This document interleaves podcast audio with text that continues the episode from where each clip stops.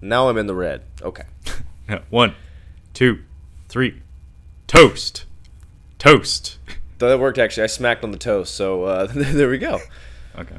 So, hi, I'm Trevor. I'm Kyle, and today Trevor will be catching up on cinema. Uh, this week we did 2015's Krampus. Um, this is explicitly a horror comedy. Uh, I think well, we've touched on horror comedies in the past, but I can't think of a, a more appropriate horror comedy uh, for Christmas time than Krampus. Yeah, I Um, mean there aren't that many to pick from. I mean Gremlins is the number one, and Number I drew one. a lot of parallels between these two movies. But I feel like this one like has a chance of maybe like carving out a niche for itself, like as a as a holiday tradition for some families. It was so close to being an awesome movie, in my opinion. Like there, there was just, it was just right there. Um, it's it's a fun movie, but it's just not quite a great movie. Um, so go ahead. I was just gonna say I agree. Um, so do you want to go ahead and mention who directed this? I know that you uh, are very much interested in this director. Uh, yeah. Um, so, in the opening credits for this movie and uh, the credit sequence for this film do need to be talked about. Uh, Yes. we'll get to that. But I, I happen to notice a uh, Michael Dougherty. Uh, his name is all over the opening credits of this film. Uh, clearly, he was involved in many facets of the production. Um, I did a little bit of research on him. Uh, he's primarily a writer, uh, much like the fellow who did The Dark Backward. um, however, I think this guy's quite a bit more talented. Um, uh, the reason why I'm interested in him now is that uh, preceding this film, he did a, a film called Trick 'r Treat, Trick 'r Treat. Um, It was from the early 2000s. Um, maybe you've seen the cover of it. It has like a little. Uh, it looks like one of the LittleBigPlanet people. Yeah, it it's like a little bag man. It looks like a Uh, with a kid knife. with. Is it a kid with just a bag on his head? Yeah, Kind of Um, like a, a miniature. it's an stranger? anthology film, and uh, I've heard nothing but good things about it, and yet for some reason I haven't watched it. Hmm. Um, a sequel has been in the works for almost two decades now, Mm-hmm. but uh, the reason why I'm personally excited about this guy is that he was tapped to direct uh, the upcoming Godzilla King of the Monsters, Hmm. and uh, as you may have noticed in previous episodes, I'm a pretty big Godzilla fan, and uh, this film, from a, a technical standpoint, especially, impressed me in some ways. Um, and he did see, and his background as a writer makes me think that he he would be good for lending some dramatic weight and some character to any projects that he comes to. Um, not that I'm expecting that or needing that from a Godzilla movie, No. but as you had mentioned, this film, I don't think this is a great film, No. but it was good enough that it, I'm not concerned. Like, I think he can handle Godzilla just fine. Well, uh, your brother and I are very excited about the new Godzilla movie. You, on the other hand, are not really excited at all. Um, I, I, the trailers just, I just don't know what to make of them just yet. I think that they're I think they're doing a good job of promoting it so far. Um, well, let me let me just give the rundown of the Krampus. So real quick, um, uh, Krampus, if you haven't looked it up by now, I'm, I'm assuming you have. Um, it's from Central European folklore. I'm taking this straight from Wikipedia, and I quote: uh, "Krampus is a horned anthropomorphic figure described as half goat, half demon, who during the Christmas season punishes children who have misbehaved." In contrast with Saint Nicholas or um, uh, Kris Kringle. Uh, is actually the, the German Santa Claus. Yeah. Um, so in this movie, uh, we have a little uh, a little kid, little goody two shoes, who's kind of upset that his family aren't getting along, and he writes a letter to Santa, and just about to send it off to Santa, uh, he tears it up, and this somehow summons the Krampus, and uh, he wreaks havoc. And His he and his little minions wreak havoc on the family, and um, hilarity ensues. Merry mishaps. uh, so this has um, Toni Collette, which this is this is cool because Toni Collette's in Krampus, which is a mediocre horror film, and then she goes on to do Hereditary, which is a phenomenal thriller slash horror film. um, Adam Scott, who's not funny in this, even though he's an extremely funny guy. Uh, and then David Koechner, who is really funny. Um, there's a there's another um, she's mostly I think TV. She was on Two and a Half Men. She's the aunt. Uh, she's pretty funny in this. I can't think of her name right now. yeah, um, the heavy set woman. She plays the maid on Two and a Half Men. hmm And I, the rest of it are it's kids, and then uh, that nobody else really important. Um, a bunch of kids who who look like somebody's, but you know, I don't think they ever became. Anyway, uh, so yeah, so the, the opening title sequence we start on a Black Friday fiasco. Uh, yeah, that's what I got from it. Um, so it's all filmed in slow motion, um, glorious slow motion. I love the uh, the first shot of the film. It's like a, a tilt down from the the storefront, like the entrance. Like as soon as the doors open, and like it's just a tidal wave of human beings moving in slow motion, just trampling all the employees in a. I took note of the name of the store. Uh, it's called Mucho Mart. Mucho more. Yeah, Well- I mean, shop smart, S smart. You know, I like- check. I check. Always check the uh, the news the day after Black Friday, and uh, this this um, I checked it on on Saturday, and I the Times said that there was not as much Black Friday madness as there's been in recent years. Like I think like the peak of it was probably last year. They're saying that it wasn't that big of a deal this year.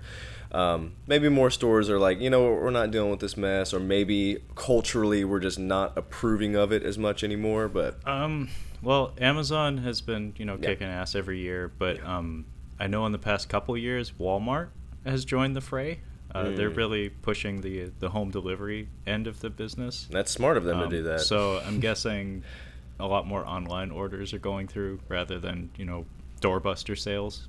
I wanted it to be cultural, but I think you're right. It just is people we're- buying I'm it sorry, Kyle. We're not quite at a at. Star Trek utopian world just yet, where everybody's provided for and, and you know material things are not needed. Yeah, Um, that's that's not happening. we're not there yet, but uh, it's funny. This whole sequence um, brought to mind like one of my favorite and maybe only memories of Mad Magazine. um, there's this gorgeous like Norman Rockwell esque uh, painting. It was just a single. It was like a Far Side comic. It was a Mhm. single panel comic basically, but it was gorgeous. It was full color. It was hand painted. It was like an oil painting, and it's just a single image of two cars like parked at 45 degree angles facing each other and there's a guy laying on his back in a parking lot with snow on the ground with a hole in his chest and like blood pouring out and there's this dad standing over him with his wife like yanking at his arm and he has a gun pointed at him and he just looks furious and the caption at the bottom is the last parking space at the mall and i was like that is just brilliant Yeah. um, I should blow up that image and like put it up in my apartment because it was perfect. Like I'm not doing it justice explaining it, but this whole montage. Oh yeah, by the way, set to uh, uh, it's beginning to look a lot like Christmas. Was this Bing Crosby singing? Is this the Bing Crosby? I don't know if it's? Bing, but it's it has that wholesome, you know, holiday feel to it, and the the just the the images and the and the sound go together very well. It creates some very like pitch black comedy because Mm. the chaos that unfolds in this story is brutal. Yeah. Um. Yeah. And this uh, this introduces us. Uh, we see. Um. A, we go through this montage, then we get to. Um. It looks like a Christmas play. Um. Is happening, but I think this is like going up to see Santa. Maybe is that where the fight is happening? I think they have, yeah. I think they, uh, yeah, they're taking the family, the uh, central family of the story is trying to take like a holiday photo at Santa, Mhm. like so, like the young kid on Santa's lap and the rest of the family standing behind him, and uh, our our young protagonist, um, I believe the character's name is Max, and this is this the casting of this kid was just infuriating because I know he's a pretty good actor. I think he was the same kid from that Chef movie that you hate. Oh yeah. um, but he, I call him, I call him the uh, the Elliot or the Billy, because like when, if you think back to like '80s like Yeah. family sci-fi movies like E.T. or Gremlins, it was always like a curly-haired, like a brown-haired kid that's just like bright-eyed and bushy-tailed all the time. Think Fred Oh, Savage, basically. He's white American. Yeah, Yeah. This is this is this is good stuff. Yeah. But he's like absurdly beautiful for a child. I wanna like, go- He has the bouncy curly hair. He looks like he looks like he was manufactured in a lab.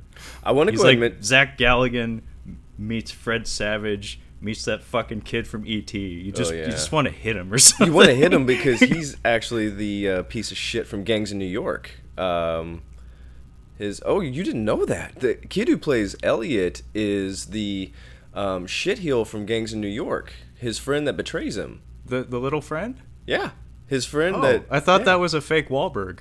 no, No. Oh, wow. There is that guy that looks like a, a Wahlberg in there, but it's the not the not the really short guy, but like his main buddy, the one that figures Okay. out that's I was him. about to say, I was like, I think that was a fake Wahlberg. he gets his. He gets his in the movie. But I wanted to mention, um, as far uh, like child actors go, I just watched the Christmas Chronicles, which is the Kurt Russell Santa Claus movie on Netflix.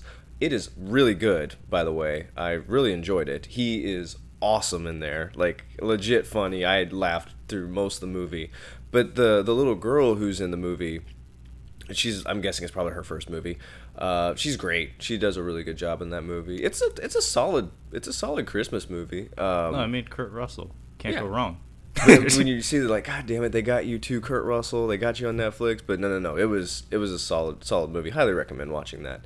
Um, but yes, this is how we're introduced to our characters is in the mall. Um, yeah, our, our little uh, our little boy. I think the character's name is Max. It's Max, Uh, he yeah. gets into a scuffle with some kid with a very sounds like a Polish name or something. it's like Kuklinski or something. Um, so they uh, they go back to the house and uh, there's chopping of the vegetables and there's kind of like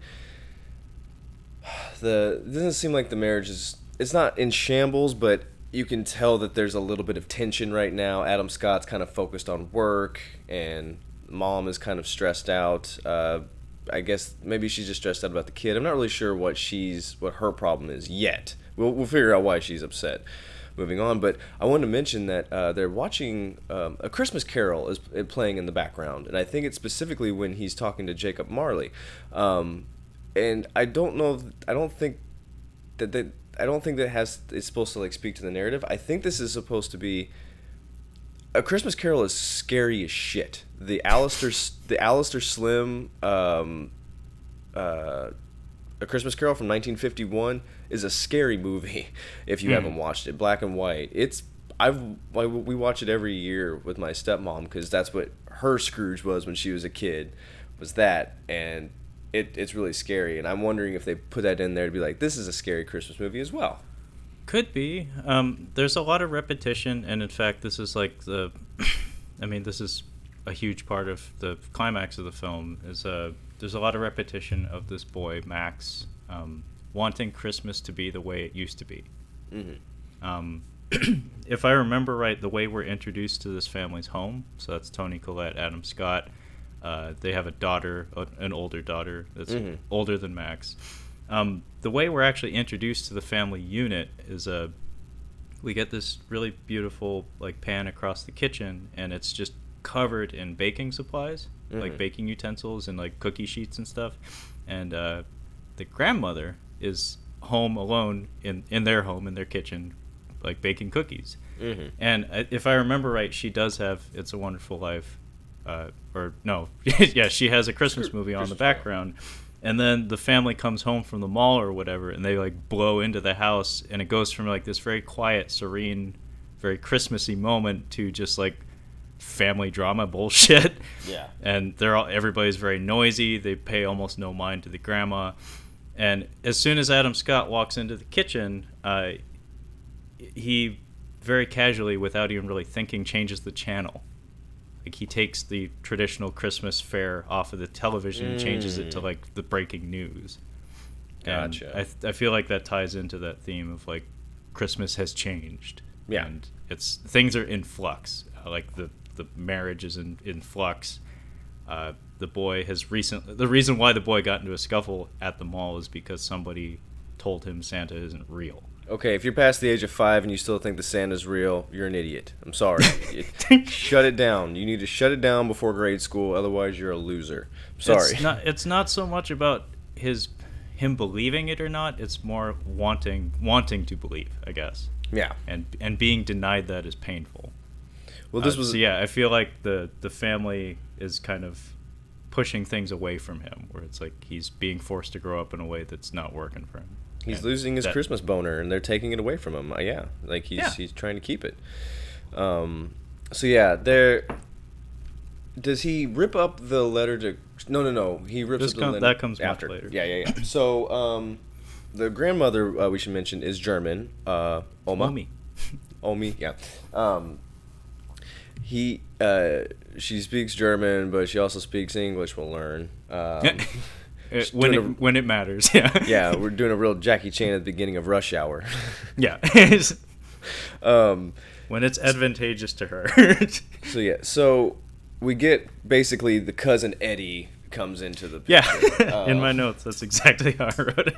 it's a real cousin Eddie situation. Might be. I think it's much worse. Um, uh, Toni Collette's sister, whose name is Linda, uh, her and her husband and their three, ki- four kids, uh, three kids, one baby show up, um, which I think was was that planned? Were they supposed to show up? Um, I think so, but the way they react to it, uh, it didn't. It didn't feel like it. Um, the way Toni Collette answered the door, I got the sense that yes, she was ready for it. I actually really loved her moment. Um, she's a very Type A personality in the movie, Mhm. and she keeps a very tidy home. Um, and she's big on like trendy foods and stuff. Uh, right when the doorbell rings, she's like fixing something up in the living room, and she just like takes a deep breath and says, "It's like it's for it's Christmas, it's Christmas, it's Yeah. Christmas." and then she answers the door, and it's this quick cut where she's like, switches it on, yeah. Um, and then we are introduced to David Koechner, his wife. Uh, he's obnoxious as hell. She's just, you know, she's just trying to keep it together. She's got a whole mess of family to deal with. The the wife, um, two girls that are about the same age but aren't twins. I don't think. yeah, actually, it was kind of funny. Um, they're not related, but one of his daughters looked really, really similar to one of Adam Scott's daughter. To Adam Scott's daughter. And I Mm, was like, the are they freckles. like actual siblings in real life? I don't think they are, but Um, the boy who doesn't say a word. This little Yeah. fat piece of shit. Oh, by the way, these kids are husky. These are fat American. They explicitly say that these are like these are fat American kids because the the one kid's got like Mountain Dew and like beef jerky in his backpack as he walks by. Like they're they're saying that these kids aren't supposed to be this fat. They these parents are just letting them be fat. This kid is is drinking so much sugar that he is like he is dumb. Like he can't talk. He just stands there with his mouth open and just. no, yeah. Uh, there's a great moment when they first come through the door where Max is trying to be a good host, and uh, the fat I called him Fat Mute Kid.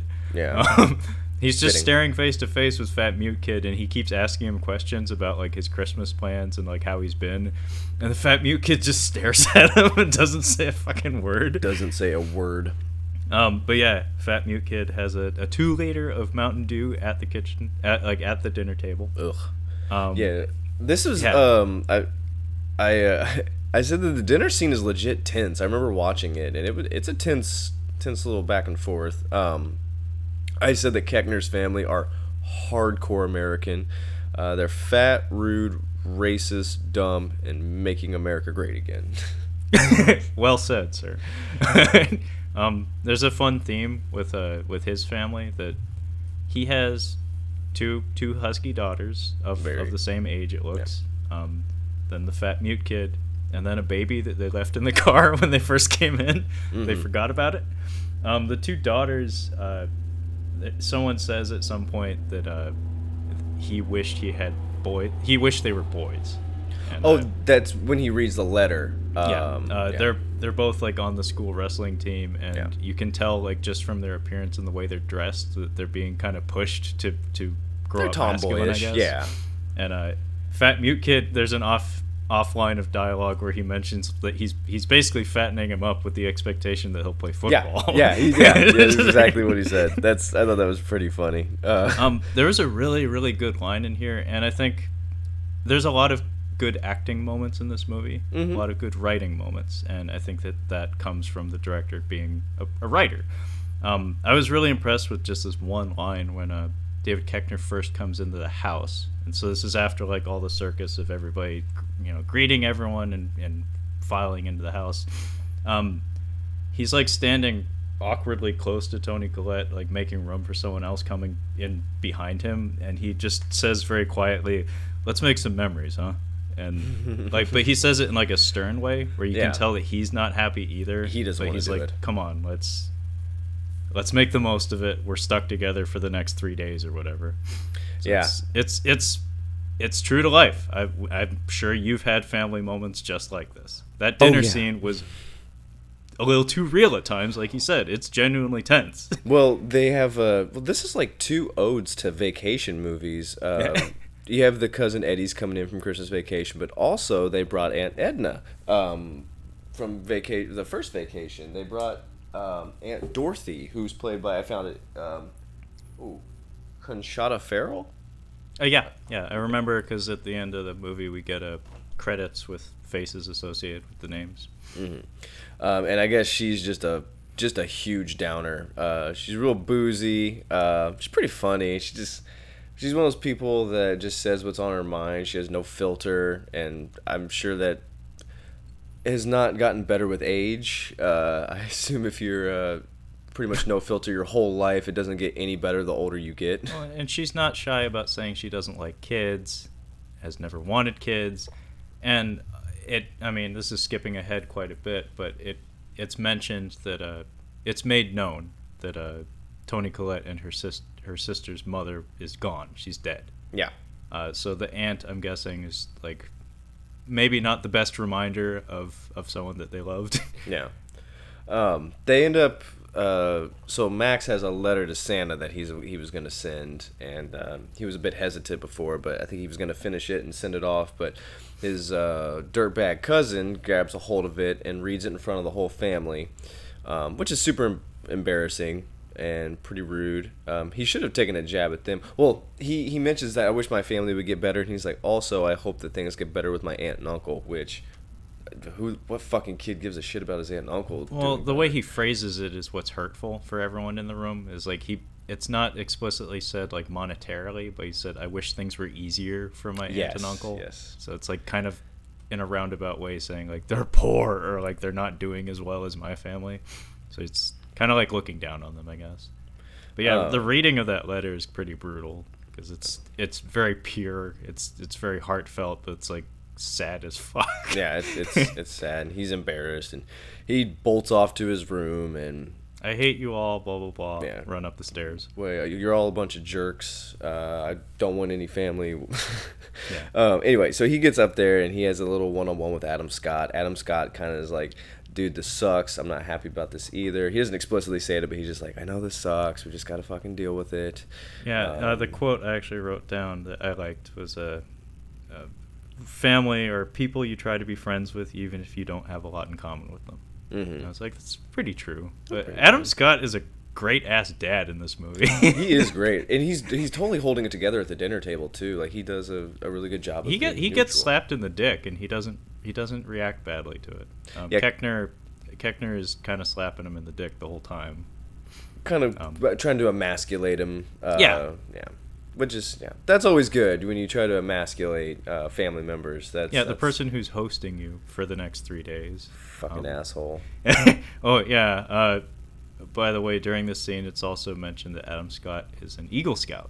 Uh, which Oh, yeah, it's explains the- away yeah. some of the shit later in the movie. But oh yeah, I think it, it's also worth mentioning that uh, cousin Eddie, uh, David Koechner, uh, they brought a was it macaroni and cheese with hot dogs? Oh, uh, yeah. casserole Jesus that that they insist on eating as opposed to the the feast that Toni Collette made for them. That's super rude. Uh, Yeah.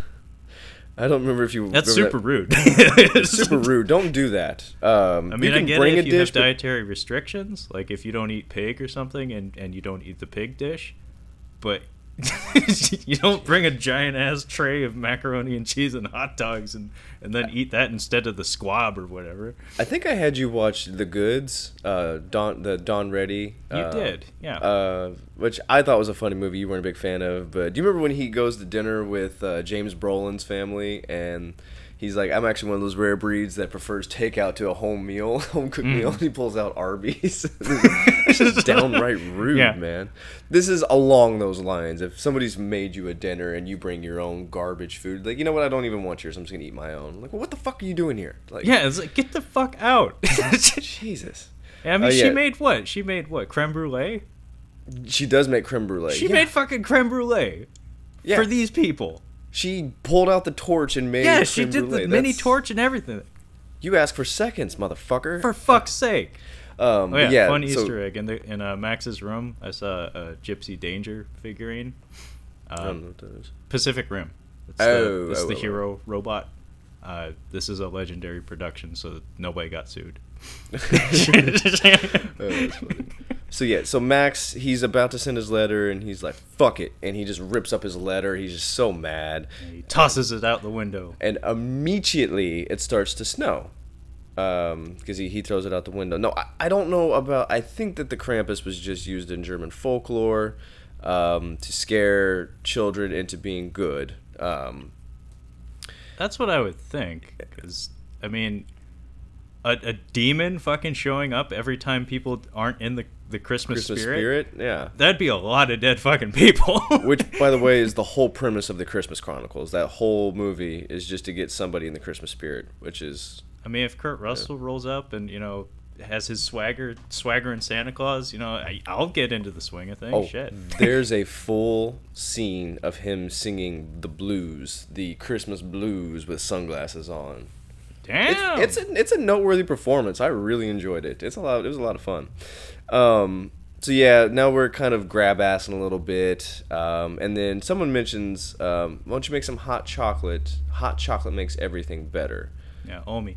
Yeah, and oh yeah, uh, she makes hot chocolate at one point. Yeah, and I think at this, is when the point, power a is out. Blizzard has rolled Yeah. into town uh, as a result of our, our Max tossing his letter to the heavens. So, yeah, and so- it's knocked out all the power.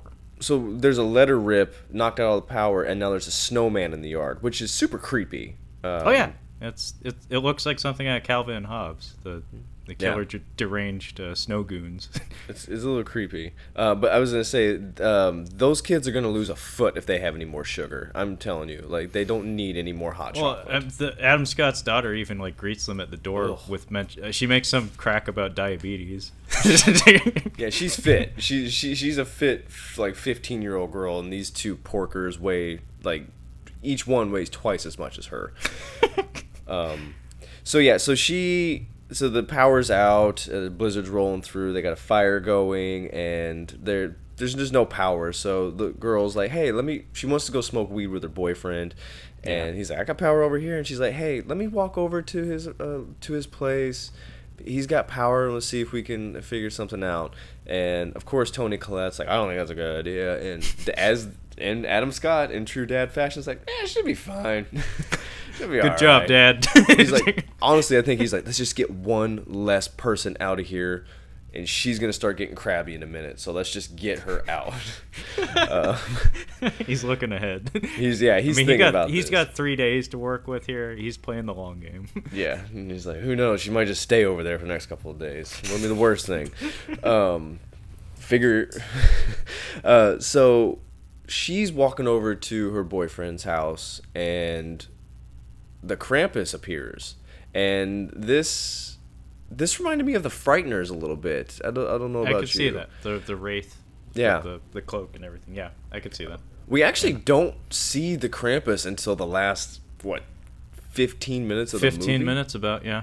So we're just getting kind of the outline, the silhouette of him, and he's kind of he bounces from like house to house, and it freaks her out. Oh, I'm sorry, we failed to mention. Um, there's a delivery to the after he rips up Yes. the uh, he rips There up the, delivery. the paper. There's a delivery of presents, and uh, I think there's an off comment just like in between between David Koechner and um, his wife uh, at one point where she's like, "Must be Democrats or something." I don't think it's this yeah. scene. Um. So what happens is like a, a DHL guy shows up, the the yellow and red delivery guy. Um, Clark he, like, W. delivers a small package, and then there's like a gigantic, like it looks like a stereotypical Santa's sack. Yeah. Sitting sitting on the porch that he doesn't know anything about, and uh, Toni Collette's sister answers the door, and she gets Koechner to help him bring in the bag. Um, the DHL guy mentions, "Oh, must have been one of the guys in brown or something," as in UPS. Yeah, uh, but yeah, uh, Koechner like says like it must be nice to get so much free stuff. And She says, yeah, she follows it up with like, oh, it must be like a Democrat thing or something." Must be a Democrat thing. Um, Kickbacks and freebies. So she is out and about, and I think Yeah, that's where the daughter. First, so the the snow the um the DHL guy gets it. Like he gets killed in his. He uh, gets van. froze to death. Yeah. Um. He. Um, so it needs to be said, this blizzard is storm of the century kind of Mhm, shit. This is apocalyptic blizzard. Like Yeah, this, this is, is not no friendly joke. blizzard. This is go outside, you die. yeah. This is not good. And um. Adam Scott's daughter is like walking in the middle of the street in this, and it's like I, turn, I would turn back even without a Krampus chasing me. Yeah, it was. I, I honestly like between hanging out with my sh- like piece of shit relatives I don't want to, or go get stoned with my uh, girlfriend. Uh, I'm gonna, I'm gonna weather that. I'm gonna, I'm gonna, I'm gonna. it's worth I'm gonna it. Frostbite is worth it. yeah, I'm, I'm, I'm gonna make it. Daddy, daddy boy. Um, so yeah, so she ends up seeing it, sees the Krampus, seeing sees the Krampus, freaks out, and she's hiding from it underneath the van. Uh, and I have to give this movie props. I'm like, you're killing, you're killing the uh, the young girl like pretty pretty quick. It's off screen. We don't see what happens, but we uh, it needs to be said. dies. This is largely a bloodless film.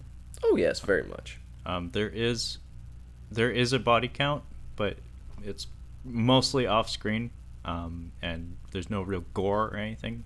Mm-hmm. Uh, but it does have an intensity level that it does it does get up there sometimes. Mm-hmm. But yeah, I, I always respect when bad things happen to kids in horror movies. Yeah, yeah. Um, I think that's I think that's necessary. Um, Yeah. It's very good at setting the stakes. In fact, I was really applauding this reveal of the Krampus because he he gets into the action very early. Uh, we see him head to toe, but no face, no no detail basically. But he is on screen, like from head to toe.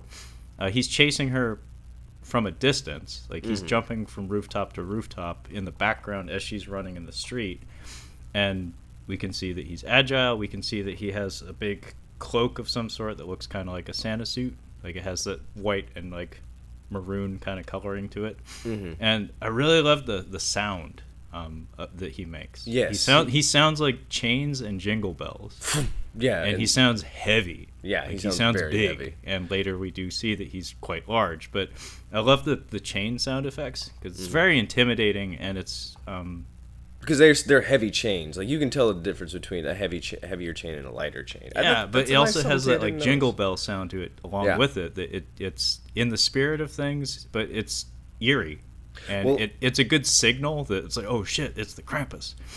Well, I think by having Adam Scott, David Koechner, and Conchata, Conchata Yeah. Ferrell, Ferrell. Um, you're saying that this is a comedy because those three people are very, very funny. Yeah, Uh, they're but when quick, You, they're funny. But, but when you kill the the teenage daughter first thing, you're like, but this is also a horror. So this is a legit horror comedy. Yeah, it's like the you know we're we're willing to take the kids off the table Mm-hmm. at the beginning. Oh, they do. It's actually Yeah. we work through the kids. So In fact, pretty much all the worst things that happen to people in this movie happen to the kids. well, that's the point too.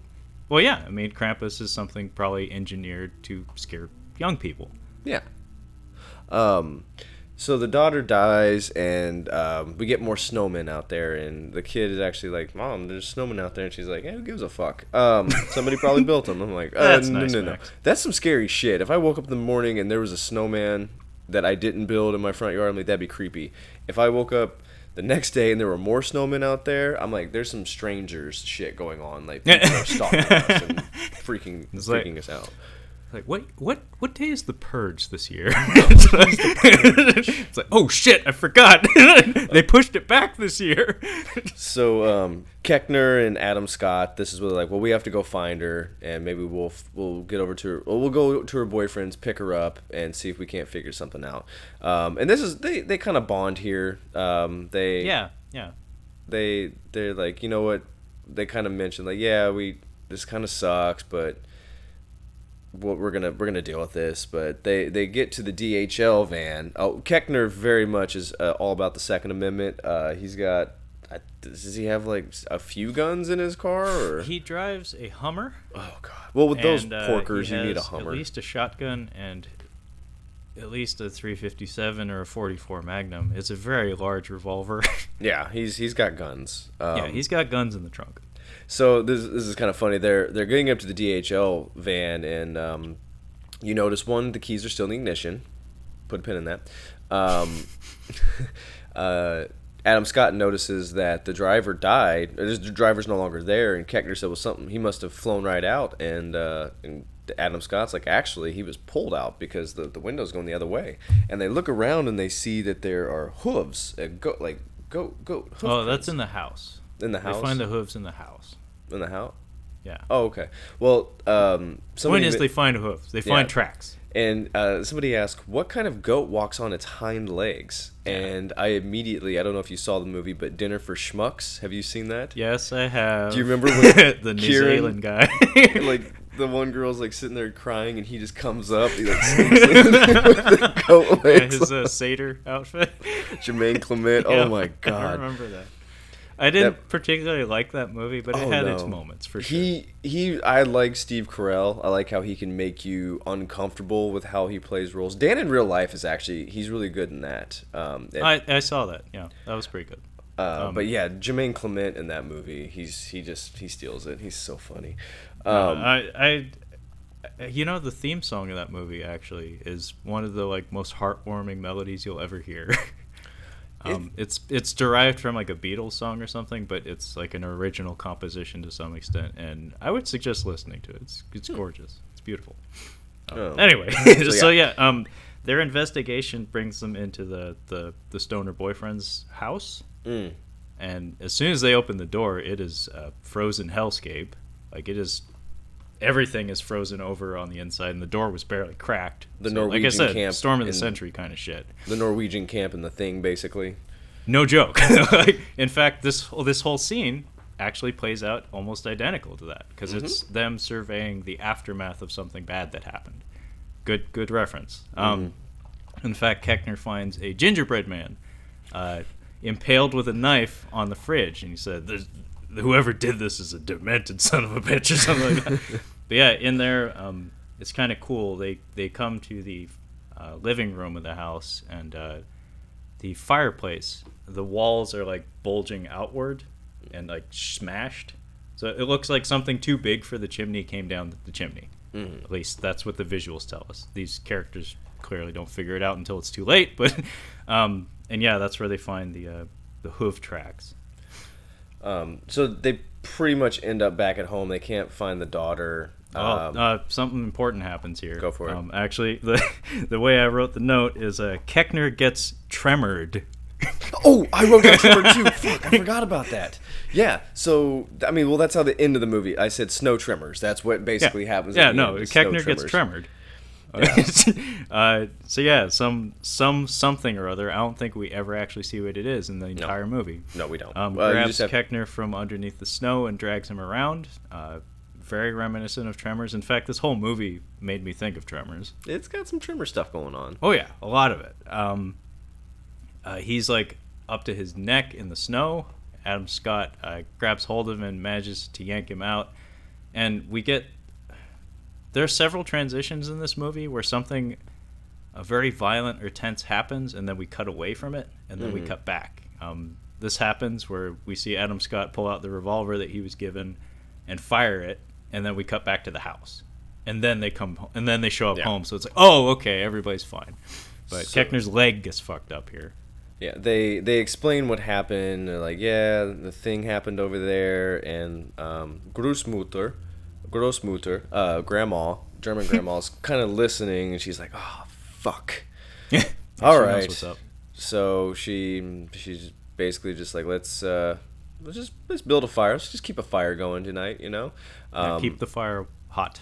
keep the fire hot but she's not she's not explicitly telling them like hey we need everybody to be watching that fucking fire Yeah. to make sure it stays hot she's not it this is her fault It's Um, like, Omi, now is not the time to be vague. you're, you're kind of a dick you know?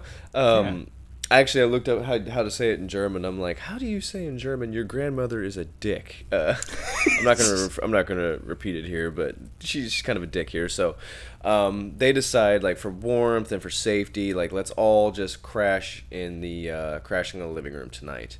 And uh, they got a good fire going and then we kind of cut to the fires out yeah, uh, during this process, Adam Scott uh, decides that they're all going to board up all the windows because something's clearly out there. It's very dangerous out there. Um, they've seen at least evidence of several people being dead or captured of some sort. Uh, so yeah, they decide to Night of the Living Dead their home. Um, there's a really good line in here. Again, simple but very good delivery. Where as soon as they come into the house, uh, Koechner's like like just shouting, like barking orders and like screaming about all like horrible shits out there. We need to get all the guns and like go out and kill everything. and uh, Adam Scott actually like gets right up in his face and says like Howard, not here, because uh, the kids are like right there, and he actually like forces all the kids in the kitchen. But it's it's a good dad moment where it's like dad read the room and and understood that it's like I know you're scared, but it's probably not good for them to be scared too. well, Koechner's trying so hard to be the leader. He's just the most yeah. he's the most afraid and he's just running on his emotions and Adam Scott is much more the leader and he's very he has his bearings and he's like we need to be we need to think about this because he's a boy yeah. scout uh, yeah and, and Koechner even says um, after everything's calmed down and they've decided to board everything up like Koechner says um, I just want to say sorry for thinking you're a spineless dick all these years. so good. I was like, that's, you know, I thanks, know, I guess. but uh, yeah, uh, it's decided that somebody needs to keep watch. Yeah. And uh, um, Koechner decides to, again, be the alpha and say, oh, I'll, I'll take first watch. You go be with your family. Mm-hmm. And then we get this awesome transition. This is not the first time that I've seen Koechner get this moment. I've met, I've probably mentioned this before, but Anchorman 2 he has this laugh that they cut away from, and it's the most uh-huh. beautiful comic timing you've ever seen. Mm. Um, they do that with this, where he like settles in, and you can tell he's like, "I'm on watch," and it's all brightly lit because the fire's going, and he's like looking out into the middle distance, like surveying the snow, and then from the same angle, just hard cut. He's just asleep and it's pitch black. it's like that's out. that happens more than you think. Yeah, People fall asleep and watch all the time. to keep the fire hot. So to entice, I mean, this Krampus is smart. So um, the we're, we're everybody. It's dark in there. Everybody's asleep. And, not a creature was stirring. Not, not, not even, even, a mouse. mouse.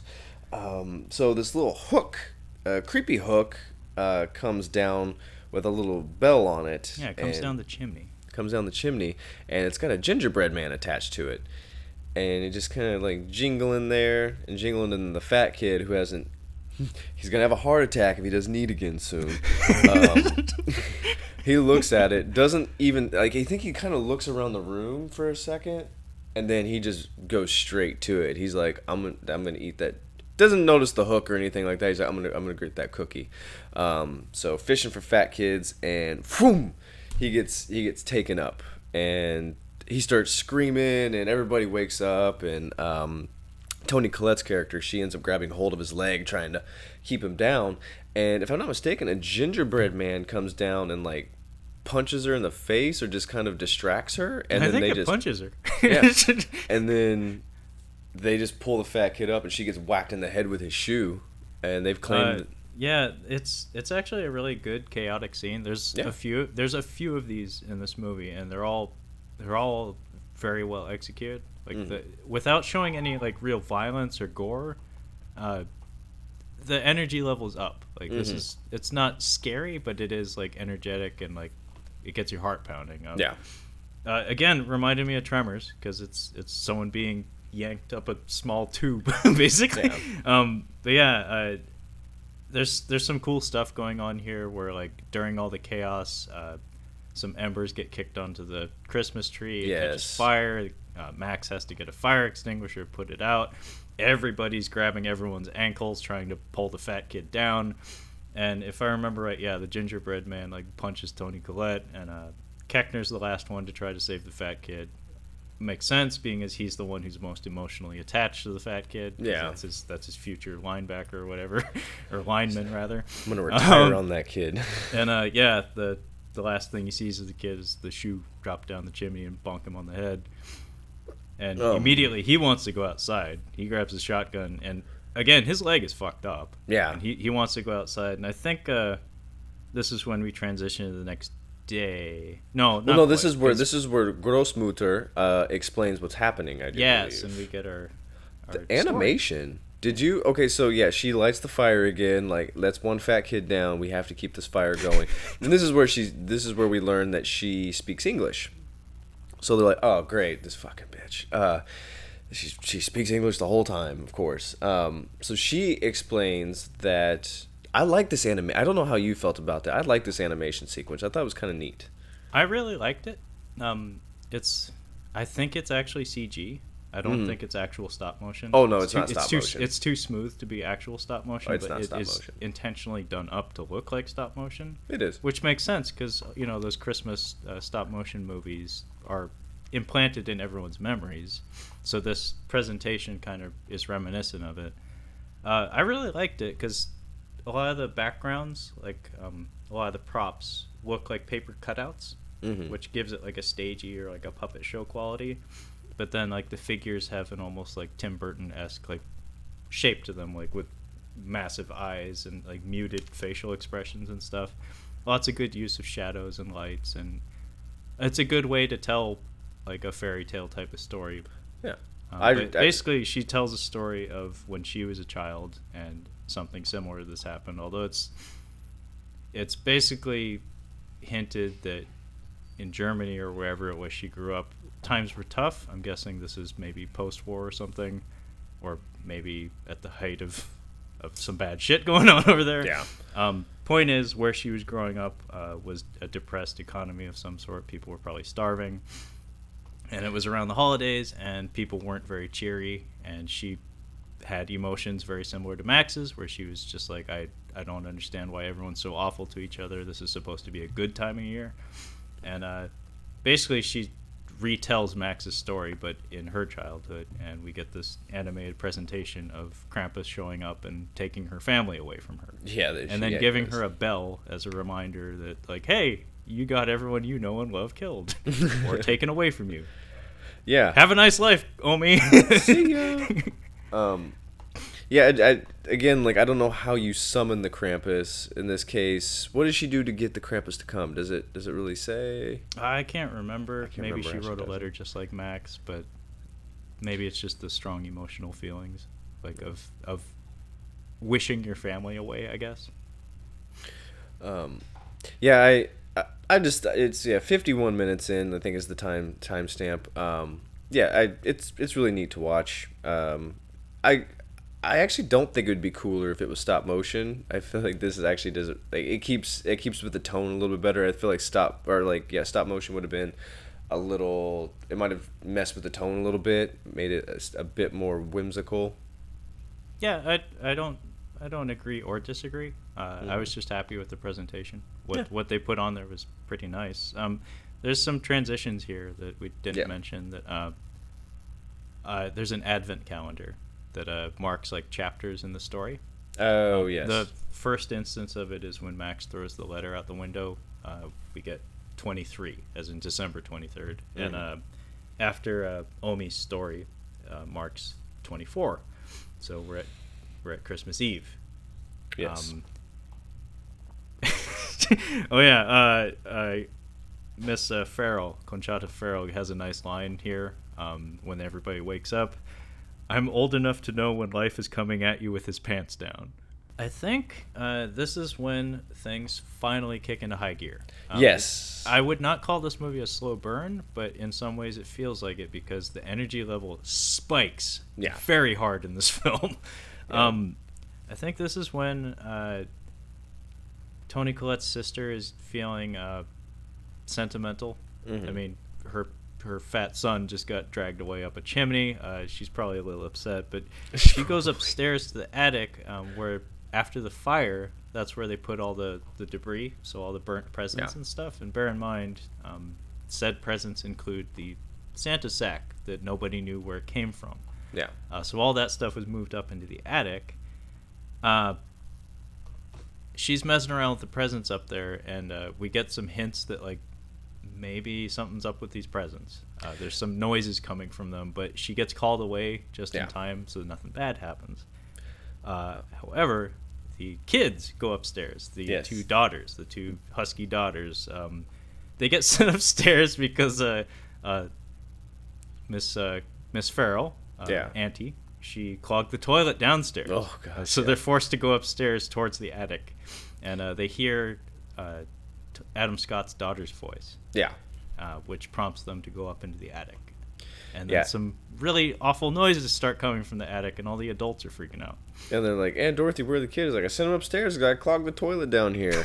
and they get up there, and I just have written down, attic scene is pretty funny. Um, now is David Koechner in the attic or No, he's in the kitchen. he's in the kitchen. Okay, so There's two parallel yes. quote unquote action scenes happening at the same time. So yeah, so it turns out uh, the parents come upstairs and there was a jack. Uh, there must have been a jack in the box in the bag, and we see we're not really sure what it is. Like we see a, a box and then the I guess the spring part of the jack in the box is really really long and huge. It almost looks like a like one of those play tunnels for kids. Um, yeah, actually, that's what it brought to mind. and they look down and they're the jack in the box has got a pair of legs just sticking out of its mouth and he is eating one of the girls whole It's pretty Um, savage. yeah it's it's pretty good um but now they're freaking out now the toys are coming to life that are in this bag so Yeah. what we have is a it looks like a like the the angel you put on top or like a doll some kind of doll It's a- angel yeah, it's some sort of combination because it has wings, like Mhm. gnar- gnarled, like raggedy wings, but it has like a porcelain doll's face. It looks kind of like Annabelle a little bit. A little bit. um, And then we have um, I the the teddy bear. I feel like there was a teddy bear from Look Who's Talking Too. I've I seemed I maybe oh it's the toilet. That's what I'm thinking of. The toilet talks in there. Yeah, that's right. Um, but no, I.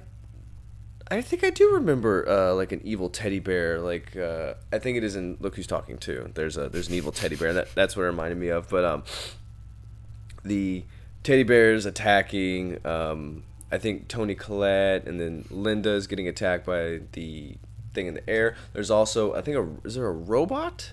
Yeah, there's a robot. Yes. Um, okay. So the the tone of, of this sequence is uh, very out of touch with the rest of the movie for the most part. Yeah. Um, it's This- a great scene. I loved it. Um, this is a bit more like Gremlins here. It's it yeah. It's explicitly Gremlins like. It's very goofy. Mm-hmm. Um, like intentionally so, like far more explicitly so than any other instances in the movie. Because the rest of the movie is actually trying to be emotionally affecting and actually kind of eerie and scary. Yeah. This scene is just stupid fun. yeah. Um, it the way I the way I noted it was explosion of violence. um, It's like the Revenant, man. no, it, it is it is Oh, a man. explosion explosion of energy and violence that just it hits and it just keeps going for like three minutes straight. So, yeah, the the. I'm trying to take it all in because it was a lot. yeah. Well, Um, there's a lot going on in the attic, but let's talk about the um, the gingerbread scene with David Koechner, which I think ginger. I called them gingerbread small soldiers. Now, Oh, this yeah. is where when I originally watched the movie, I'm like, really CGI gingerbread men, and they kind of have the high pitched voices. I'm like, okay, now now it's just getting stupid, which is true. However, this is one of the funnier parts of the movie is this uh, exchange between David Koechner and the gingerbread gingerbreadman. Gingerbreadman. Um, them being caught like he's fighting him off. They're like trying to stab him, and I think they're hitting him with a nail gun, if I'm not Yeah, mistaken. uh, most of the time they're shooting at. The, there's three of them. Yeah. Uh, the three of them are handling a nail gun, and they're, sh- they shoot him in the leg with it, and he falls down into the corner, and uh, they're just tormenting this poor man. uh, he gets like a cutting board to defend himself from the nails, and I think he, he does he does the classic action movie uh, trope of blowing up like a candle or something on the on the counter that they're on. and uh, yeah, he he sets these guys on fire, which I laughed really hard. I thought it was really funny them Well, screaming. I What mean, if- they have those Mr. Bill faces. It's kind of hard not to laugh. Oh, they're screaming. It's pretty scary. it's pretty funny. Yeah. Um, but Seth Green actually voiced one of these little gingerbread men. I could see that. I mean, he he does voice acting. He does voices. Uh, yeah. So the the final flaming gingerbread man is about to kill Koechner, and then who does uh, the ant shoot it? no, Rosie, the uh, bulldog. Oh, the bulldog gets it. Okay. Yeah, um, before this, uh, the gun comes so- later. Sorry. yeah, uh, David Koechner's family has a, a bulldog. I think. Yes. Uh, it's like an English bulldog or something. It's American. It's American. Bulldog. American bulldog. Yeah. Yeah, you would know. Yeah. um, and when he's uh, first going into the kitchen to investigate the weird noises downstairs, um, he a- he says, "Rosie, go get it," or "Rosie, go investigate." And Rosie like yeah. takes off running away, and he said he calls him. I think he calls her a useless turd. Yeah, like that. uh, so, like, when he's in the kitchen fighting these gingerbread men, he shoots most of them, but one of them comes at him with a knife, and he doesn't have enough room or enough ammo to handle it, and jumps at him, and then we cut to him, and it looks like it, he's gonna die, and then nothing happens, and he he puts his hands down because he was covering his face, and then we just cut to a shot of Rosie like licking her chops. Yeah. it's like Rosie's redeemed. but Uh. yeah, in the in the meantime though, upstairs, uh, Adam Scott's getting stabbed by a robot on Oh, his I back. really Toni Collette's getting choked with Christmas lights by this this Oh, crazy being angel thing. Yeah. Uh, her sister is got a teddy bear bite in her forearm. I love uh, when the bear enters the fray. Um, Adam Scott like actually just shouts "bear." it's like you can't not laugh at that because he just looks at it and he says "bear." but yeah, um, Toni Collette's sister ends up being the hero here. She kind of like fixes everything. She takes care of most of the toys, except for the one that mattered, the uh, the Jack in the Box, because it's been trying to scurry away via uh, air vent. yeah. Uh, it looks kind of goofy. Um, it needs to be said, all of these, all these uh, killer toys, except for the gingerbread man, uh, all the toys were done practically for the most part. Yes, they Uh, were. they're all puppets. Uh, the Jack in the Box is a man in a suit that's crawling around. yeah. Um, I think they CGI animated his eyeballs blinking, like Uh, like the. Ewoks in the in the special editions. Oh, taka taka. Yeah. yeah, did you know that by the way? No, I did not know that. In like the most recent special edition uh, versions of the Star Wars movie, they actually CGI'd the Ewoks so they blinked. I was not aware of that. Uh, it's stupid. it's stupid. but yeah, the Jack in the Box scurries away uh, when she's coming at it with a fire axe. Uh, so- Stop buying stop buying Star Wars trilogy on Blu-ray. Buy one. You don't need the supplemental supplemental material. Just buy one and don't buy any more. Stop buying those. God damn but it. but no, you need the Disney streaming service so you can have it available twenty four seven. I actually need the trilogy on Blu-ray because Steph has uh, the trilogy on DVD, and it's the one where they put in um, uh, the new Sidious into the old movies. Oh no! Yeah, she had no Oh, idea no. because that's her first time watching the Star Wars when she was a kid. Was those? Wow. Yeah, she's like See, that's that's that's always yeah, been there. I actually like, oh, take you're- offense to that. Like, Yeah. You, Oh, you, when the Empire- you replaced a performance. My head spun when we were watching Return of the, or uh, we were watching Empire Strikes Back when he talks to when we get our first on screen of the Emperor. Yeah, the hologram. Yeah, and it's the dude from Episode 3 Mm-hmm. and she's like, "That's who it's always been." I'm like, "Are you?" I'm like, I thought I was going What? crazy for a second. I'm like, "Wait a minute, no, no, no, no, no, Th- this is not it." She's like, "Yeah, this is it." I'm like, I had to show her the original clip. I'm like, "No, no, no, no, it's it's it's a completely different thing." She's like, "Oh, I didn't know that." No, So, I think the worst though is uh, young Anakin at the Yeah. end of Jedi. Oh, That's that's, the worst. It's the it's the worst. I can't believe worst. I did that. Uh, so yeah. anyway, so- back to Krampus. They think- oh, uh, needs to be said. Uh, the way the teddy bear is dispatched, not killed, removed from the equation briefly. Mm-hmm. Um, Toni Collette's sister uh, breaks an icicle off and stabs it in the eye, and Mm. the framing of it and the timing of it was almost identical to Die Hard. Die Hard 2. too. Yeah.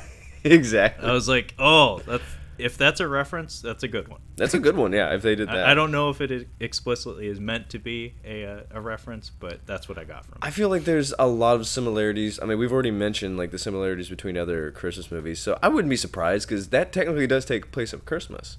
Oh yeah, If he he would have said, "Now I have a machine gun, ho ho ho," we would have been talking about the first one, but uh, or I mean, uh, Miss Ferrell could have said that when she gets the shotgun. That would have been funny. or you should have heard your brother squeal when I fucking broken neck. fucking neck. I love that scene. It's so good. I think might be my favorite scene of the whole movie. Is Yeah, and just he's him like mumbling fight. to himself about uh, like catching ya. him, cooking him, I'm gonna cook clean, yeah. quick- cleaning him, cooking him. it's like he's Yeah. like talking about going fishing or something.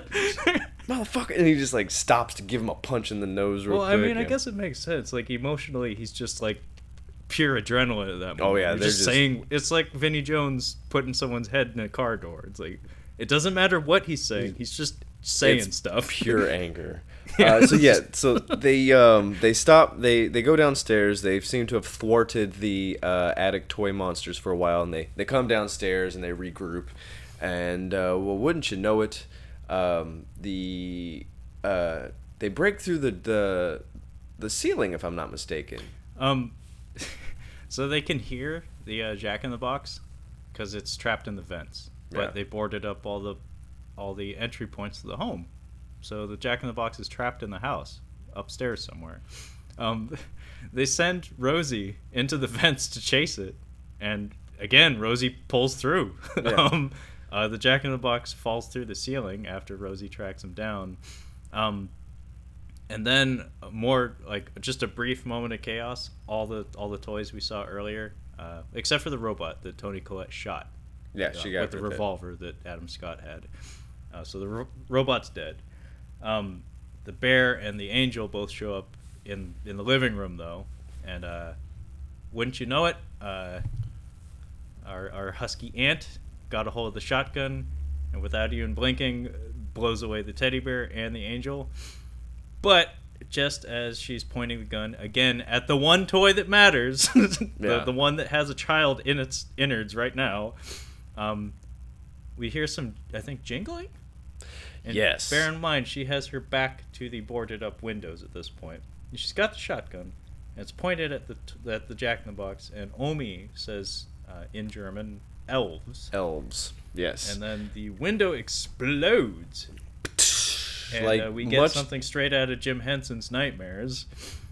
Yeah, I was gonna say this is uh, like cr- the Christmas Vacation where the cops are just storming the house. They just Well, jump what, through what, the front what window. it brought to mind actually um, was an American Werewolf in London. hmm. Uh, I mean, it, it's not it's not similar to it, but um, if you've seen that movie, Yeah. uh, there's that dream scene where the uh, the uh, Nazi werewolves like burst into the Oh, home and just like yes, slaughtered everyone and slit his throat. Just the timing of it reminded me of that because it goes from like this relative moment of like, yeah, we're, we're we got this by the ass kind of moment to like, oh my god, everything's going wrong. Uh, yeah, these elves are kind of creepy. This is a really chaotic scene. This is kind of like Mother. Um, it reminded me of uh, Brazil. You know what I'm talking about? The the baby mask, like it's been so long since I've seen Brazil. It's like people. It's like a shambling horde of like cloaked people wearing like these depressed baby masks, Mhm. and uh, it reminded me of that, or just, just any any like Jim Henson movie that has like a horde of something or others coming after young people. Yeah. Um, but yeah, this is this is kind of a creepy scene. Um, I it, it's very chaotic. Like they're like, fuck. Now it's just there's no lights. It's cold in here now, and we've got these fucking shit heels running around. Um, they take the baby. They steal the baby just straight out of. Um, they take the ant, they take the baby. Uh, Mhm. they the Jack. In, there's this weird moment that again felt very Jim Henson esque. Um, the Jack in the Box actually like lovingly hugs one of the elves. Like it looks like a heartfelt Yeah. embrace. yeah. It's like, hey, buddy, I missed you. but yeah, they like half of the cast here gets just abducted and taken Yeah. right out the window. So now we're formulating a master plan. Um, Ma- master plan. This is complete and total desperation. There's no Um, Yeah. plan here. thinking of a master plan.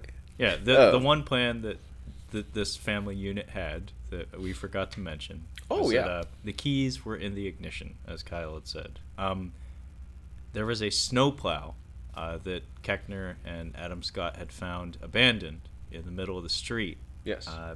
So the one plan that they've had in the back of their mind the whole time is that we're gonna camp out in the home, keep the fire hot for as long as we can. Uh, we did that for about 20 minutes. Good job, team. Yeah. Um, the the one alternative plan they had though was to run out to the snowplow because it's too cold to survive. Yeah. Um, out out exposed to the elements, so they wanted to take the snowplow and drive it to town. Mhm. Uh, we're in the suburbs. Uh, now that there's a gaping hole in the fucking house, uh, that's their only plan. Yeah. Because you know, fire. In fact, uh, during this whole sequence, um, after all the elves have hightailed it out of there and taken half of the family with them, uh, we keep cutting to Omi still trying to light matches. And yeah, she's trying to light going. matches in there. So she's very determined to light this fire, even though the wind is howling into the house. Into the house now. It's not Yeah. possible. Fire does not. Fire not good anymore. No. Um, yeah. So the plan is is that um, they're gonna get to they're gonna get the Hummer. Um, put the No, family Hummer's gone. Hummer got Hummer's blown gone? up. Oh, the plan was they were gonna he was gonna do the plow and they were gonna follow in the Hummer. Um, Yeah, Hummer Hummer's gone though. No. Um, when uh, Koechner and Scott went out looking for the daughter, um, Mm-hmm. I think when we cut away from them is when they he's got like Koechner on his shoulder because his Oh yeah, because they're like, oh fuck, Uh, the Hummer's we gone. get Yeah, an gonna- aerial shot of his Hummer just like flattened and Yeah, burning. that's right. That's right, so Krampus doesn't like cars apparently.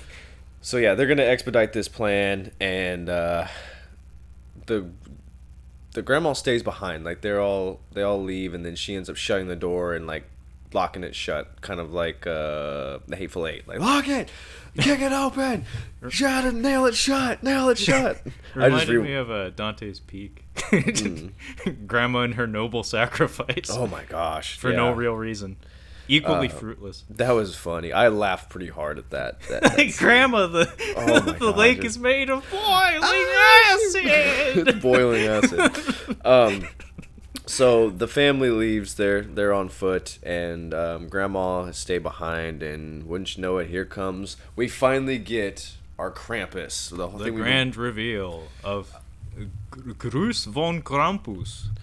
um, I was actually the. It reminded me of Scrooged when uh, Bill Murray's in the elevator with the big guy. He's like, "Hey man, not too close," and then he opens up his opens up his cloak, and it's the the souls behind the ribs.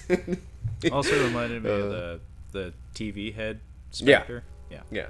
Yeah. Um, Um, Dan, I was very impressed with the design of Krampus. I really, I think that's part of why I wanted you to watch it. I'm like, there's some fun stuff happening in the movie, but I really like the creature design. I think it's really, it's really good. oh, Um, it's it's uh, an impressive practical creation because Yeah. it, it does legitimately look like they created. I don't know if it's like a rod pu- a rod puppet like suspended on a man in a suit. Yeah. It's it's too large to just be a man in a suit. yeah. Um, looks like it had some help, but it's it's got to be like eight feet tall, nine feet tall. Um, I was actually, it's got a massive flowing cloak covered in chains and like bells.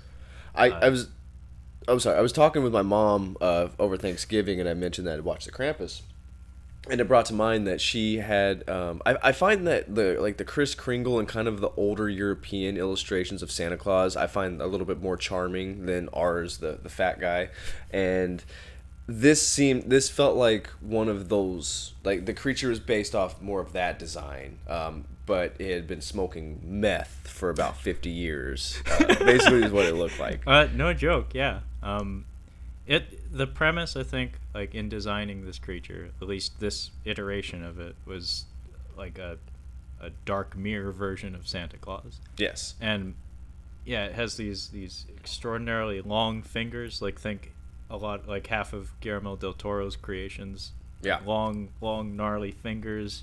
Yeah, like the the hand eye guy in Pan's Labyrinth. Yeah. Um, anything Doug Jones has played. any any Doug Jones portrayal Um, yes But it has this big cloak and these these massive like mountain goat horns. But under the cloak, and this is the first time we finally get to see this detail, uh, it has a face that looks like a bearded man, but with like sideways frog eyes. yeah I, that's what. That's the only way I can describe it. If you know what a frog's eyes look like, the way the the pupils and That's- the irises are shaped, it looks like that, but sideways, and a permanently open, gaping mouth with a long tongue. But it has like a white beard. Um, what I got from this, and I was actually almost like expecting a reveal at the very end of the movie or something. It almost looks like a monster wearing Santa's face it like could it took be. it took someone else's face and like plastered it onto its own. Because like something about the way its mouth doesn't move it looks like it's pretending to be santa. Yeah the the description of like hooves and like the, the the the mouth with the kind of the tongue sticking out that i mean i've i've seen illustrations and that's pretty demonic um pretty demonic description. And yeah that's a good that's a good way to put it. There's like well, even the way its eyes are very deep set. Like Yeah. it, it looked like there's something even even worse underneath that and it is a pretty horrifying image It is pretty creepy. Um, so yeah, the the Krampus he comes and he he I, does, she, does he give her the bell, or does he take back the bell, or she like hands she, it to him? She presents him with the bell that she's had her whole life, apparently. Um, and Krampus has no reaction to this. Um, he like strokes her across the face with one of her fingers, with one of his fingers, and then uh, he pulls out a bag of something or other, and he opens it in front of her, and we get a. It's kind of a disappointing shot, actually. It's just a perspective shot of looking into the bag, and she looks horrified, and then it looks like a whole mess of evil toys jump at her. yeah, we I was expecting a- more, I guess. We could have gotten a good neck snap here. Like this would have been a perfect like. Well, what I was expecting was him to ignore her. Just be like, I- I, already had my turn with you. Like this, like watching all of your extended family now get get punished. This is your punishment again. kind of like in Jeepers Creepers, where the the lady like she tries to like save them, and like she starts praying, and the Creepers dude like comes up and sniffs her and just goes off. Is that? That, that's you- what I was expecting. Was he would just leave her to die in the snow? See, I did not because it was very ominous that she was staying behind. I'm like, okay, so she is gonna sacrifice herself because it. it I mean, she's either gonna freeze to. I guess she could freeze to death in the house, but I took it as oh, took she it easily would have. yeah. I took it as the Krampus is gonna come get her for whatever reason, uh, or she was gonna sacrifice herself to save the rest of them. Um, but he just unceremoniously just takes her. Like, oh yeah, uh, got yeah, you now. He just opens his bag of goodies, and then we get a, a decent CGI shot of some evil toys jumping in her face. So now, Yeah. yeah, snow trimmers is happening. yeah, we get we get a tremors for everyone. Everybody gets tremored now. Yeah. Um, yeah, pretty much as soon as that uh that window gets blown open and the elves show up, uh, it's kind of a roller coaster. Mm-hmm. Like it, Yeah, there's it's no pauses. It just kind of yeah. goes. and- It goes very rapidly. Um, yeah, one one one by one, all the adults uh, get tremored. Yeah. Um, Adam Scott gets a, a nice moment where he says "I love you" to his wife and his son. Uh, he sticks. Be- he stays behind, trying to sacrifice himself. Uh, he has the shotgun. Uh, he gets tremored anyway. Uh, I was actually shocked that Toni Collette got it. Yeah, I was I was shocked that Toni Collette actually got tremored in this. Well, the music in this this sequence when they're running out to the snowplow is Mhm. very effective. It has like that kind of doldrums, like purgatory feel to it. it again, the the swamp of sadness or whatever. it's Yeah. a never-ending story. I know what you're talking It about. It has that, or um, maybe maybe a better example is um the the the bug hole in the Peter Jack Peter Jackson uh, King Kong. I I I saw it the one time and I remember almost nothing of it. Okay, that sequence uh, is pretty well done. Um, but the thing that always sticks with me is like the score and the editing in that scene is haunting because it really feels like everybody's in hell. Where it's, Okay. it's like they're in a very unforgiving environment where just not a single not a single person in this situation has a chance of making it out. It really does feel like this could be the end of a movie. Mhm. Um, and that's kind of what this felt like. Is uh, Omi sends everyone on their way. She tries she tries in vain to sacrifice herself. Adam Scott does the same thing. Mhm. Toni Collette gets unceremoniously tremored. Um, again, last words: "I love you." Um, Um, there's a lot of repetition of that, and then I think it's just uh, one of the fat, the husky daughters and uh, Yeah. Max. Yeah, everybody else, the one husky daughter was eaten, the baby's gone, Koechner's gone. So yeah, it's just Max and the girl, and they're in. They get to the DHL van. No, or they is get it the to the snowplow? snowplow. They get to the snowplow. Um, I think they try to try to get out on it, but it doesn't work. And then the elves come in. They basically um, get them. They take the girl away, like they just drag her away. I think she get. Does she get just taken by them, or cr- does she get trimmered? I think she gets taken Uh, away by the. she elves. gets taken away by the elves, and is- Max manages to defend himself with like a crowbar or something, and he's all alone. Yeah, so now he's he's all by himself and he's just kind of wandering. And does he see a light in the distance? Uh, yeah, he he has like flashbacks to uh, Omi talking about what happened with Krampus before, Mm-hmm. and uh, this builds us up to the climax of the movie, uh, the very cruel climax of the movie. Yeah. um, So- um, and yeah, he just he I think he does see like a light in the distance, and he rolls up on Krampus has a sleigh. Mm-hmm. And I happen to write, uh, Krampus's reindeer are very metal. I didn't even notice the the reindeer at this point. Uh, yeah, Krampus has some like skeletal reindeer that are like pretty fucking metal. and they're all again, I'm pretty sure they're either actual horses with uh, prosthetics affixed to them, or men in suits. Uh, it's all it's all practical effects. His uh his uh sleigh is also built. It's an actual set. It's all very cool to look at, and him and the elves are throwing a party while they're loading up the sleigh. Uh, I'm guessing with people in it. Yeah, yeah. and uh, yeah, the kid rolls up on Krampus and uh, tries to call him out. And Yeah. I, Hey, I guess dickweed. Dormammu, I've come to bargain. yeah, and uh, they're about to throw. They're I think they're about to throw the one uh, cousin into the into a vague fire or yeah, the kid calls out Krampus, and Krampus opens a gate to hell. Yeah. a, a molten pit of to hell, and uh, yeah, the elves have have the cousin like perched at the precipice of it, and Krampus actually marches out to go meet Max, and Max tries to tell him, "I will sacrifice myself. Just give me my fa- like s- spare my family. Yeah. I'm I take me." And Krampus, uh, like there's a there's a moment where we, we get a close up of Krampus's his, his amphibian his amphibious eye. Mhm. And he's like kind of sizing up Max, and he he like strokes Max on the eye because there's a tear like a single tear streaming down, and like the score is kind of like playing with us here. Mhm. It's like oh my god, is like Krampus like, is this going to be like the traditional Christmas ending where like. Oh, it was all a dream, or something. Yeah. or like all is forgiven because you you learn the errors of your ways. Um, and then like the the Krampus suit starts like kind of shaking a bit, and like the subtitles actually just said laughing in parentheses when I was watching this. And we cut to the elves, and they all start like giggling and pushing each other around, and even the reindeer like they bonk heads. Again, very metal. like they, Very, they very headbutt metal. each other like they're moshing, and then and then yeah, the elves throw the the cousin into the molten pit, and then Krampus picks up Max and throws him into the pit. Yeah, and then yeah, Christmas. and then yeah, and then Max wakes up. Yes, and then Max And- wakes up.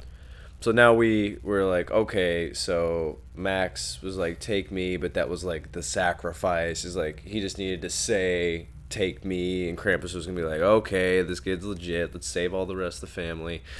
And we, he comes downstairs and like it's all everybody's happy. There's no damage to the house. It's like nothing had happened. Um, the grandmother's there. Um, all the family, and they're um, oh, about to open Christmas presents. On Yeah. Um. Actually, the transition from him falling into the molten pit and waking up is the Advent calendar opening to uh, the 25th. So it is Yeah. officially Christmas. So yeah, they're they're op- about to open up presents, and he just can't believe it. And he's like, "You guys," he says something like, "I can't believe you guys are alive." And she's they're like, "Okay." Koechner's like barely. like it's a rough night, but yeah, oh barely. yeah, the the He's like hungover. I'm guessing. and the, no, the aunt's this like that's one of the worst hangovers I've ever had. And she's Yeah. pouring whiskey into eggnog, uh, and he's just kind of like drinking it in, and just he's just smiling, and he he's just so happy, and he hugs Toni Collette, and she's like, "Oh, thanks, sweetie," and um, they hand him a present. He he gets a he gets a present, and um, he opens it up, and wouldn't you know it, it's the little Krampus bell from before that his grandmother had had, and we're I guess we're to assume that the Krampus just gave this to him, like he maybe this was like, okay, you saved your family, um, you were the sacrifice or whatever, but he jingles it, and everybody in the house kind of looks over at it, and they all look like they're like, oh, like kind of remembering what happened almost, or Mhm. like maybe not even that they remember what happened, but they have this odd feeling, Mhm. yeah, everybody at once. Um, and then yeah, do you want to tell tell us how it ends? Uh, so turns out they got Saint Elsewhered. um, uh, it's a very uh, it's a very Twilight Zone esque ending, Mhm. um, and I liked it. Uh, Yeah. So the thing to note uh, from the moment Max wakes up in bed and comes downstairs, from that moment, um, there's like soft filter on everything. Yeah, Like there it, is. It is explicitly dreamlike, um, and you know the behavior of everyone is a little out of character. Everyone's getting along too well, so you can Very tell much. something's up. Yeah. Um, but yeah, that moment when uh, when he pulls out the bell and everybody, nobody has any strong reactions, but everybody just kind of the, room just goes silent. Yeah. And everybody just kind of looks towards the bell, and I think I think you're right. Like it, it kind of gives you the sense that like maybe they got fragments of memories of what happened. Mm-hmm. Um, but yeah, everything goes silent, and then we we the camera pulls back from Max and his family on the couch. And it keeps pulling back, and it keeps pulling back all the way to the outside of the house, which is snowing outside, but it's nice snow, not storm of the century blizzard, but um, pleasant snow. And then we keep pulling back even further, and it turns out the house is in a snow globe Yep. on a shelf with many, many, many other snow globes. And uh, it looks like we're in Krampus's workshop, Yeah. or the equivalent of Krampus's workshop, I guess. Uh, so I'm guessing uh, Max's punishment is maybe to, to live Christmas Day forevermore with his family. Because, I mean, the, what prompted Krampus to come visit him was, I wish Christmas was as it used to be Mm-hmm. as in happy christmas with the family so it's like well you asked for it i guess you're stuck with it forever Yeah, and that's like hell. I mean, unless it's, I mean, it could be heaven if. So one of my wishes, uh, if I ever met a genie, one would be to be able to watch any movie for the first time, like Oh. anytime I wanted to. So if I wanted to watch Dumb and Dumber for the first time when I was, if and watched it like I was six years old, and I could die laughing at it, like I could just do that. So maybe this could be kind of nice if like every morning was like Christmas morning, but you forgot that it, it was Christmas yesterday. So like each day you wake up, reset, it's Christmas. Oh, you reset. But I don't think that's what it is. I think that it's hell, and that every day he's waking up. It doesn't look like a happy place in Krampus's um, house, a basement. Um, hopefully that's not upstairs. Jeez. you think this is bad? The basement is really depressing. um, but yeah, it is a cool. I think it's, it is a cool ending. Uh, like you said, it's a very Twilight Zone ending, in that uh, nobody wins. Uh, it's a good horror movie ending. In that, very good very good horror ending uh, but yeah, um, I don't. I don't have too much else to say about Krampus. Um, I don't know if I'll watch this. I might watch this every other year for Christmas. I watched it this year, of course. Um, but yeah, I, I enjoy the practical effects. I, I like the creature design of the Krampus. Um, good funny moments. Gingerbread burning. That's good stuff. But yeah, all in all, Well- I I give it like a, six point one, maybe a five point eight out of ten. uh i think i'd push it more towards like a, a six-ish um i think what makes it special in a lot of ways is like the the quality of the writing and the acting Mhm. it has much more attention to detail than i think would be warranted in most cases Mhm. but it's it's very much welcome. I think it it adds a lot to it. Um, and I think I could see this becoming like like a go-to Christmas movie for some people because it does have Christmas themes in it. Like Mhm. even like the classic Christmas soundtrack, like most of the songs you hear around the holidays are in the movie. Um, so it has that feel to it, but like the themes of like family and and dealing with the in-laws and stuff like that, it's all very strong Mhm. like again that that scene like when everybody's being tremored at the end uh, it is genuinely affecting because we've come to know these characters just enough that you know Yeah. it, it sucks to see them go and you legitimately believe them when they say they love each other when they're when they're pulled under Mhm. um, it's a very cruel movie though Yes. uh, so i think it's it's for a very specific audience you have to be very uh, you have to have a dark sense of humor and be able to stomach that kind of that kind of cruelty in order Well- to enjoy it German folklore is notorious for not being uh, sugar coated. Uh, Yeah. if you know Yeah. anything about like yeah, um, I was gonna mention that I uh, I I found a, a Halloween book that I'd read in elementary school, and I remember it being very eerie. And I, I, I had trouble remembering what the stories were, and uh, I ended up finding it somehow. I, I, I was able to find out what the name of the book was, and I ordered it. And I showed my girlfriend the illustrations, and like, it's a creepy book. Like, this is to teach kids how to read. And uh, one is about a girl who has a ribbon tied around her neck her whole life, and then when she when she dies, uh, her husband takes off the the the ribbon and the, her head falls yeah off. It's I, like actually i I was told that story when I was a kid. I don't remember where from, but I, I do know that one. It's uh, in a dark, dark room. That there's a few uh, like German folklore stories in there. The illustrator for the book, which uh, the illustrations is what I wanted. I thought that the illustrations were really cool. Uh, German, so it's a, it was actually a, a German something Zimmer. Um, but uh, I was like, man, no wonder that book was so creepy. It's because these are all based off of like German folklore, and they don't they don't sugarcoat stuff. And just like the ending of this, it's it's very much in line with how a Krampus story would end. Is yeah, no, no, he got everybody. They were all shitty. No, I, I think having the daughter die at the point in the story that they did It was it was meant to signal you that this is not going to be a fun story. Like it will have fun parts to it, but it's not going to end well for these people. Koechner's here. It's gonna be fun, but it's not gonna end well. Well, and it's kind of surprising too to see a uh, to see a horror movie like this with so many creatures and stuff, um, Mhm. and have our cast virtually powerless against them yes, very much. throughout the vast majority of the film. Other than other than like two or three of the toys and the gingerbread men, um, we don't even get an attempt to to fight Krampus. No. And you get the sense that even if an attempt was made, it wouldn't have made a difference. He's like a force of nature. Yeah, he's he's not to be fucked with. There's nothing you can do against him. Yeah. No, I mean this. This is a creature that has control of the elements. Like- Yeah. This is a creature who can change the weather at will to the point that it kills people when they go outside. It's like, I'm pretty sure if you took some buckshot to him, it wouldn't do It's not gonna do anything. anything. And the snowmen, I, I think that the snowmen out in the yard were really creepy as well. Oh yeah, no. The uh, the from a production design standpoint, I was very happy with a lot of elements in this movie. Like especially like the costuming, like the creature designs and stuff. Like all those elves.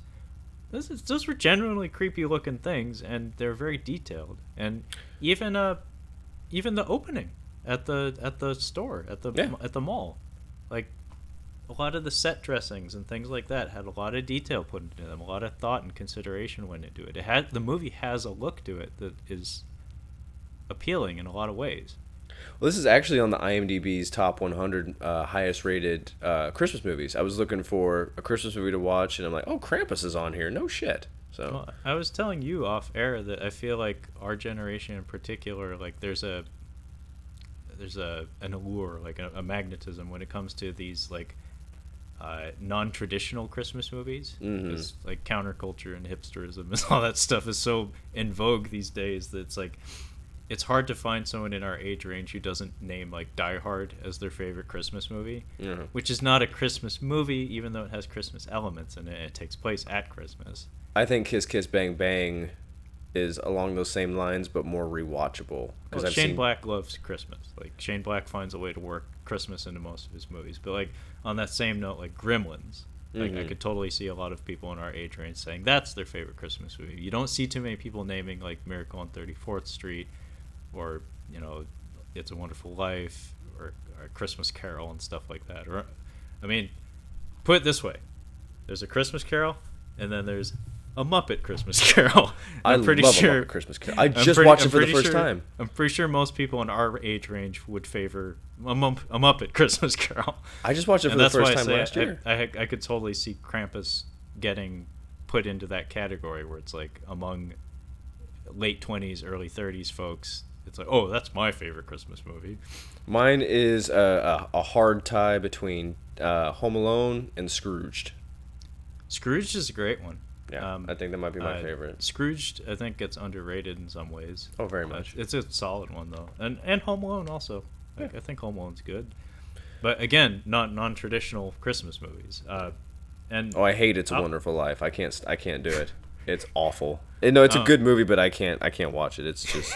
It's. I so mentioned to you off air also that uh, I feel like Krampus was having a moment around the time this came out. Um, Yeah. I can't confirm, but like me personally, I only ever heard of Krampus like in the 2010s, and I swear like there was like a South Park episode or something about him around that time, and then there was just this massive tidal wave of Krampus shit everywhere, like Krampus merch, Krampus movies. It might have been Imagination Land. I don't know if you saw that episode of South. There was. I, I, think know, a I know of it. I haven't seen it. They had all like movie villains, and I think Krampus might have been a part of that, if I'm not mistaken. Movie and book right. villains. But yeah, But yeah, like I feel like that like Krampus was riding a wave. like this was what 2015. Yeah, 2015. Yeah, I feel like this was like the peak of the Krampus wave or something. Because, Yeah. like I said, I was looking for a poster art for this movie to use for the website, and uh, oh my god, there are a lot of Krampus movies that all came out within like a year or two of each other, Mhm. like asylum film kind of stuff, but or Sci-Fi Channel stuff too. And then there was a, a movie that I think it's actually a Santa movie. But uh, my friend tried to get me to go see it at the theater with him. I, I said no, unfortunately. I think it's called Foreign Exports.